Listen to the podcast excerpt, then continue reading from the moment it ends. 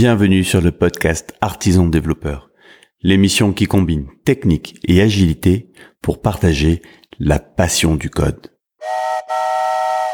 C'est l'été On est déjà à l'épisode 69. Quatre mois, quatre mois que j'ai lancé ce podcast et c'est trop cool d'être avec vous depuis ces quatre mois.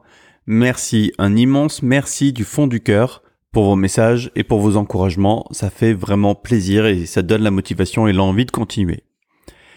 C'est l'été, ce qui veut aussi dire une trêve, une trêve estivale euh, sur ce podcast qui reprendra donc à la rentrée avec plein d'idées, plein de nouvelles euh, choses en perspective. Mais d'ici là, si toi tu as des idées à proposer, je prends parce que j'ai pas encore complètement bouclé ce que j'avais envie de faire. En fait, j'ai même pas spécialement réfléchi, juste des idées. Je sais pas concrètement comment j'ai envie de faire évoluer ce podcast. Donc si tu as des idées, des suggestions à me faire, eh bien je t'en prie, envoie-les-moi. Euh, un exemple, c'est que par exemple les podcasts d'invités m'ont été suggérés par euh, quelques auditeurs et ça a donné quelque chose que j'ai trouvé vraiment super.